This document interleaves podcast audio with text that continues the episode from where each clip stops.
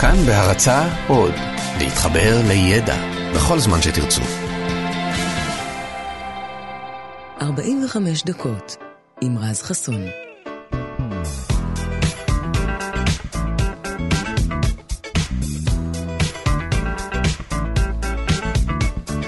כאן תרבות 104.9, 105.3 FM וגם באפליקציה שלנו כאן אודי. אם אתם מאזינים לנו שם, בוקר טוב לכם, מה שלומכם? אתם יודעים, תשאלו כל סופר מה הרגע הכי מרגש אחרי שהוא סיים לכתוב את המילה האחרונה בספר החדש שלו, והוא יגיד לכם שזה מראה העותק המודפס הראשון ברגע שהוא מגיע מבית הדפוס. אז יש ברגע הזה משהו רומנטי, אין ספק, והוא לא קשור לטכניקת הדפוס עצמה, כן? שהיא בסך הכל טכנית לגמרי.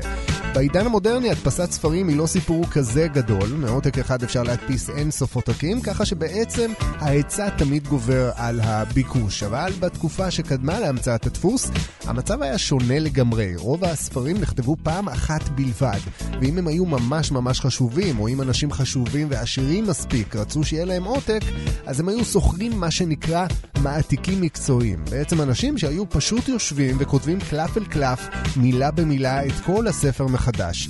אז זו בעצם הייתה הדרך היחידה לשכפל כתבים. אני מדבר על תקופת ימי הביניים שבה ממילא רוב האוכלוסייה לא הייתה משכילה ולא ידעה קרוא וכתוב, ומי שעסקו בקריאה היו בעיקר אנשי כנסייה ואנשי אצולה. הקבוצות האלה ראו בידע כוח וביכולת להעתיק ספרים אמצעי לכתוב את ההיסטוריה בהתאם לאינטרסים שלהם, להשקפת העולם שלהם ולאמונה שלהם. וזו באמת הייתה הדרך היחידה לעשות את זה עד אמצע המאה ה-15. המעתיקים היו לרוב נזירים שהיו עובדים על כל העתקה במשך חודשים. והחשש הכי גדול במלאכה הזו היה כמובן מפני טעויות כתיב ותחביר, וזו הסיבה שההעתקה תמיד התבצעה מהספר המקורי, כדי למנוע מצב שבו טעות אנוש ממשיכה לשכפל את עצמה, לפעמים עד מחיקת כל קשר לטקסט המקורי. אז אה, אם היום את עיקר התהילה מקבל הסופר, אז בתקופה ההיא גם למעתיקים היה הסטטוס, הם נבדלו זה מזה באיכות הטקסט ובסוג הכתב, וככה הם גם יצרו לעצמם קהילת אה, אוהדים כזו, שהיה חשוב לה גם לא רק מי שכתב את הספר, גם מי שהעתיק אותו, לפעמים הם גם כתבו נוטס כאלה, כל מיני הערות שוליים כדי לפרשן את הטקסט, וזה גם סוג של, אה, סוג של עמדת כוח. היום כמובן מי שכותבים את ההיסטוריה הם רק החבר'ה שמחברים ערכים ב... בוויקיפדיה. אז זהו, אם אתם מכירים כאלה, אלה אנשים שצריכים להחזיק קרוב אליכם.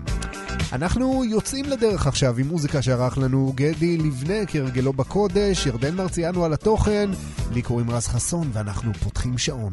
45 דקות יוצאות לדרך.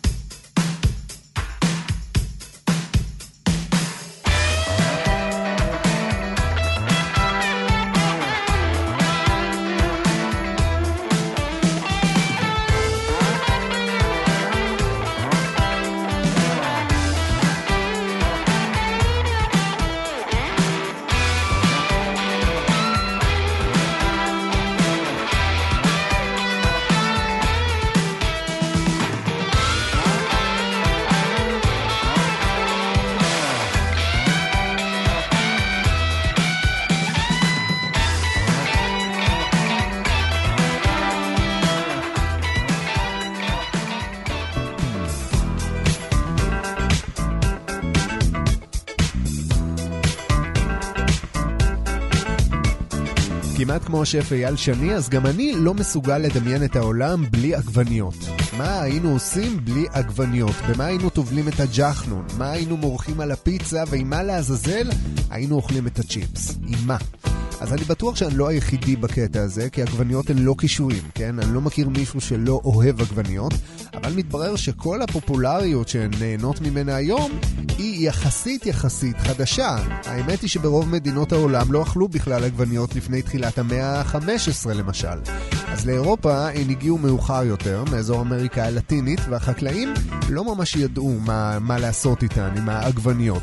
בגלל שהן אדומות ויפות, אז חלק מהחקלאים גידלו שיחי עגבניות כעציצי נוי, אבל אף אחד לא חשב לרגע לאכול אותן, כי משום מה, העגבניות נקשרו לכמה מקרי מוות מסתוריים של אה, מספר בני אצולה, שהמשותף לכולם היה שהם אכלו עגבניות.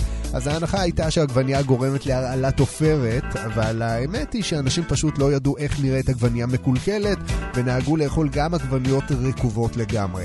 האיטלקים היו הראשונים בעצם לאמץ את העגבנייה באירופה, והיא גדלה יפה מאוד באקלים האיטלקי, וזו הנקודה בהיסטוריה שבה הפיצה, אה, שהומצאה אי שם בנפולי באמצע המאה ה-18, נולדה וכבר אז לא הייתה בכלל שאלה איזה רוטב למרוח עליה. אבל אז לא היה אינסטגרם ומחוץ לאיטליה אף אחד עוד לא שמע על הפיצה או על הפסטה ברוטב עגבניות ולכן היחס לפרי האדום הזה היה עדיין מאוד חשדני. עכשיו מי ששם קץ לשמועות על רעילות העגבנייה בארצות הברית היה על פי המיתוס קולונל אמריקני בשם רוברט ג'ונסון שטען שעגבניות הן פרי מאכל נהדר וכדי להוכיח את הטענה הזאת בשנת 1820 הוא נעמד על אה, מדרגות בית המשפט בניו ג'רזי עם שק עגבניות ופשוט התחיל לאכול אותן בפומבי אחת אחרי השנייה.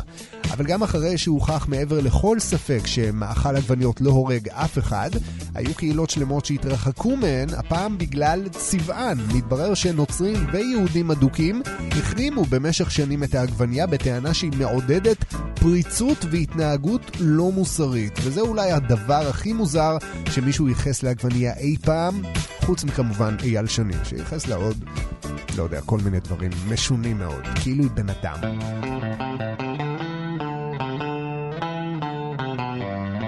Shout out.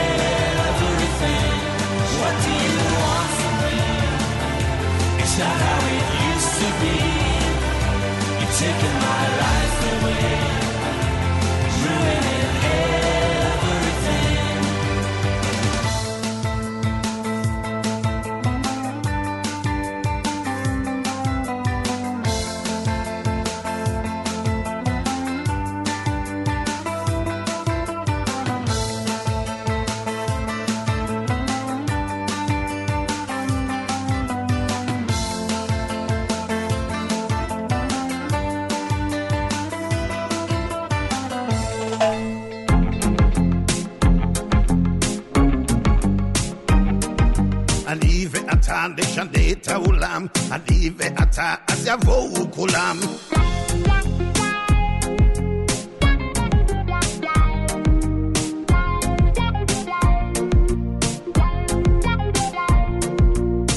אני ואתה נשנה את העולם. אני ואתה, אז יבואו כבר כולם. אמרו את זה קודם, לפניי, לא משנה. אני ואתה נשנה את העולם.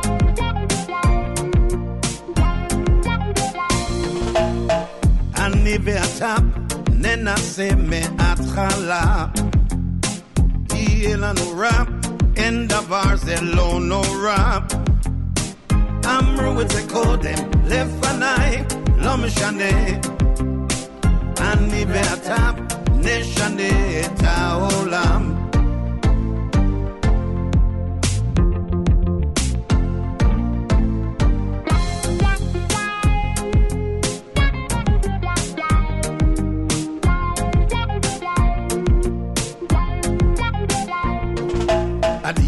ואתה נשנה את העולם, אני ואתה, אז יבואו כולם, נשנה, נשנה, נשנה את העולם, אז יבואו, אז יבואו, אז יבואו כולם, אמרו את זה קודם, לפניי לא משנה, אני ואתה נשנה את העולם, אני ואתה, אז יבואו כולם, נשנה, נשנה, נשנה את העולם.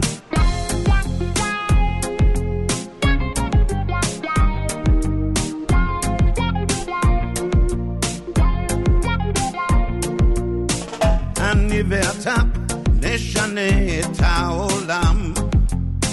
אני ואתה, אז יבואו כבר כולם. אמרו את זה קודם, לפניי, לא משנה. אני ואתה נשנה את העולם.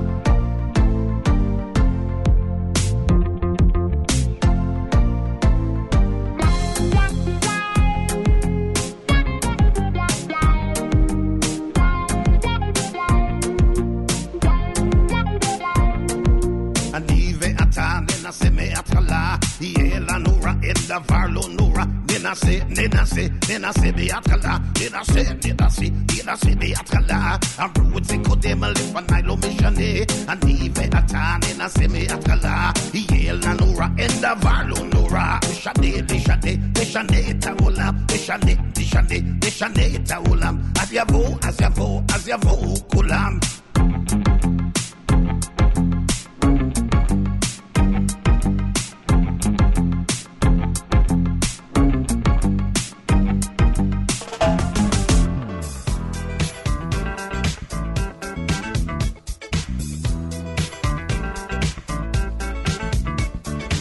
גיקים וחרדים. למרות שמדובר בשתי קבוצות מאוד מאוד שונות ומאוד מאוד נפרדות זו מזו, יש ביניהן גם לא מעט דמיון. היום גיק כבר נחשב לסוג של מעמד אקסקלוסיבי. גיקים הם בעצם המגניבים החדשים. הם רואים את הסרטים הכי מגניבים, יש להם את הגאדג'טים הכי מגניבים, והם מדברים גם בשפה הכי מגניבה שרק הם מבינים. עכשיו, יש כל מיני דרכים לזהות גיקים, אבל ה accessories הכי מזוהים איתם הם ללא ספק המשקפיים, שהיום כאמור כבר נחשבות גם למגניבות, אבל זה לא תמיד היה ככה. אם אתם מספיק מבוגרים, אתם בטח זוכרים את התקופה שבה משקפיים היו אולי הדבר הכי פחות מגניב שקיים. ילדים לפעמים אפילו היו חוטפים מכות רק כי הם מרכיבים משקפיים, ובמקרים אכזריים במיוחד, הבריון התורן בכיתה היה גם שובר להם אותם. אז זו הסיבה שלא מעט ילדים שפחדו שיתנכלו להם, פחדו להסתובב עם משקפיים, למרות שהם לא ראו כלום. והסיפור הזה של המשקפיים מאוד מזכיר לי את הסיפור של השטריימל החרדי. שטריימל, אם אתם לא יודעים, זה כובע הפרווה הזה שחסידים חרדים אה, מסתובבים איתו על הראש, בעיקר באירועים חגיגיים. היום נחשב לאקססורי מפונפן מאוד, אבל גם הוא התחיל ממקום אחר לגמרי. השטריימל נולד לפני משהו כמו 300 שנים בקהילות היהודיות במזרח אירופה, בתקופה שבה כובע מפרווה היה נחשב לפריט אופנה יוקרתי.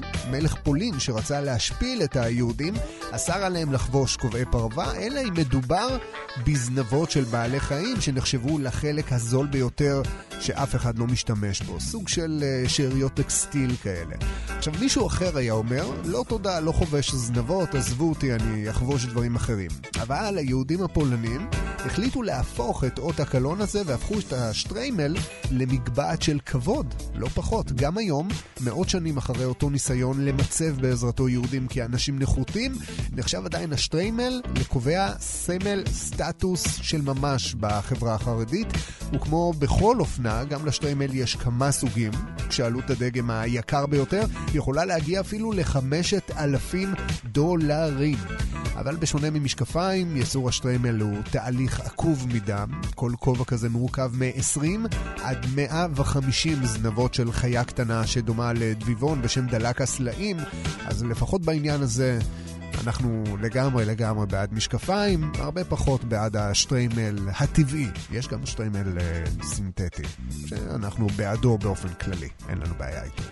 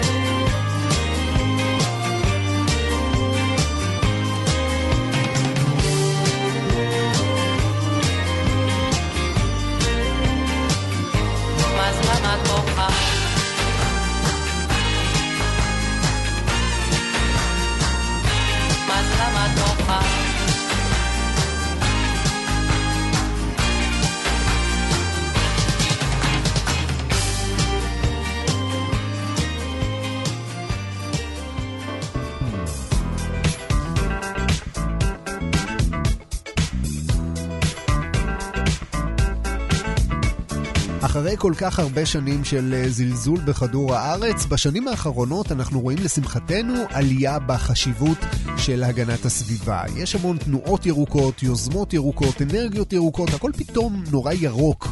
אבל למרות זאת, זה עדיין לא מספיק, יש עוד הרבה מה לשפר. עכשיו, הקיצוניים יגידו שכל עוד בני אדם ממשיכים לחיות כאן על כדור הארץ, אז הם ימשיכו לפגוע בו. שזה נכון מבחינה מסוימת, אבל האמת היא שאם מחר בבוקר כל בני האדם היו פשוט נעלמים מעל פני האדמה, אז ההשפעה שהייתה לזה על כדור הארץ הייתה לא פחות מהרסנית. אם כולנו היינו נעלמים מחר, סתם ככה, העולם היה משתנה מאוד מאוד מהר. בתור התחלה, תוך כמה שעות ממש, הערים היו מוחשכות לגמרי. תחנות הכוח היו מתרוקנות מדלקים, ולא היה שום דבר שיפעיל אותם. גם הלוחות הסולאריים היו מתכסים באבק בשלב מסוים, אף אחד לא היה מנקה אותם, ככה שתחנות הכוח היחידות שהיו ממשיכות לפעול היו התחנות ההידראוליות שמופעלות על ידי אנרגיית המים. אבל הן לא היו מצליחות לייצר מספיק חשמל. אז תוך שלושה ימים בערך, כל משאבות המים בדרכי התחבורה התת-קרקעיים יושבתו. מי הנערות ימלאו אותן והכל יקרוס. גם בעלי החיים ישלמו מחיר כבד במציאות כזאת. רובם התחילו כבר מזמן להתרגל לתנאי הגידול המלאכותיים, ככה שאחרי עשרה ימים בלי יכולת למצוא מזון, רוב חיות המשק והמחמד ימותו. כלבים יהפכו שוב לטורפים ויתקבצו בלהקות שיטרפו בעלי חיים אחרים קטנים יותר. אחרי חודש, מערכות הקירור של הכורים הגרעיניים לא יצליחו לצנן את הליבות, מה שיוביל לשורה של אסונות גרעיניים מסביב לעולם. שנה אחר כך יתחיל באטמוספירה גשם של לוויינים שיצאו מהמסלול שלהם סביב כדור הארץ ויתרסקו. לצמחייה ייקח 25 שנים בערך לכסות פה את הכל. כבישים, מבנים, כלי רכב, הכל יתכסה. חלק מהערים ייקברו בחול אפילו, ואחרי 300 שנים יגיע גם תורם של מבני המתכת, כמו גשרים ומגדלים שיתחילו להתפורר מחלודה. עשרת אלפים שנים יעברו עד שהעדות האחרונה שחיינו פה מתישהו תימחק. הראיות היחידות לתרבויות שהיו כאן פעם יהיו יצירות שהאדם יצר מאבן, כמו הפירמידות, החומה הסינית, הרשמור בארצות הברית. ואם כדור הארץ באמת יצליח להינצל מאירועים הרסניים כמו פגיעת אסטרואיד או שואה גרעינית כוללת, אז הוא יוכל לשרוד לפחות עוד 500 מיליון שנים. במקרה כזה הסוף של הכוכב שלנו צפוי בעוד כ-6 מיליארד שנים, אז, לפ... אז לפי התחזיות המדעיות, השמש תגדיל את המסה שלה בצורה משמעותית, ועל הדרך גם תשרוף את כדור הארץ לגמרי. אבל עד אז יש לנו עוד המון המון זמן, אנחנו לא נהיה כאן כשכל זה קורה, אז למה שלא ננצל את הזמן שיש לנו כאן ולשמור על הסביבה? ככה הרבה יותר נעים, ככה אנחנו מפרגנים לכדור הנהדר הזה שמארח אותנו פה בינתיים.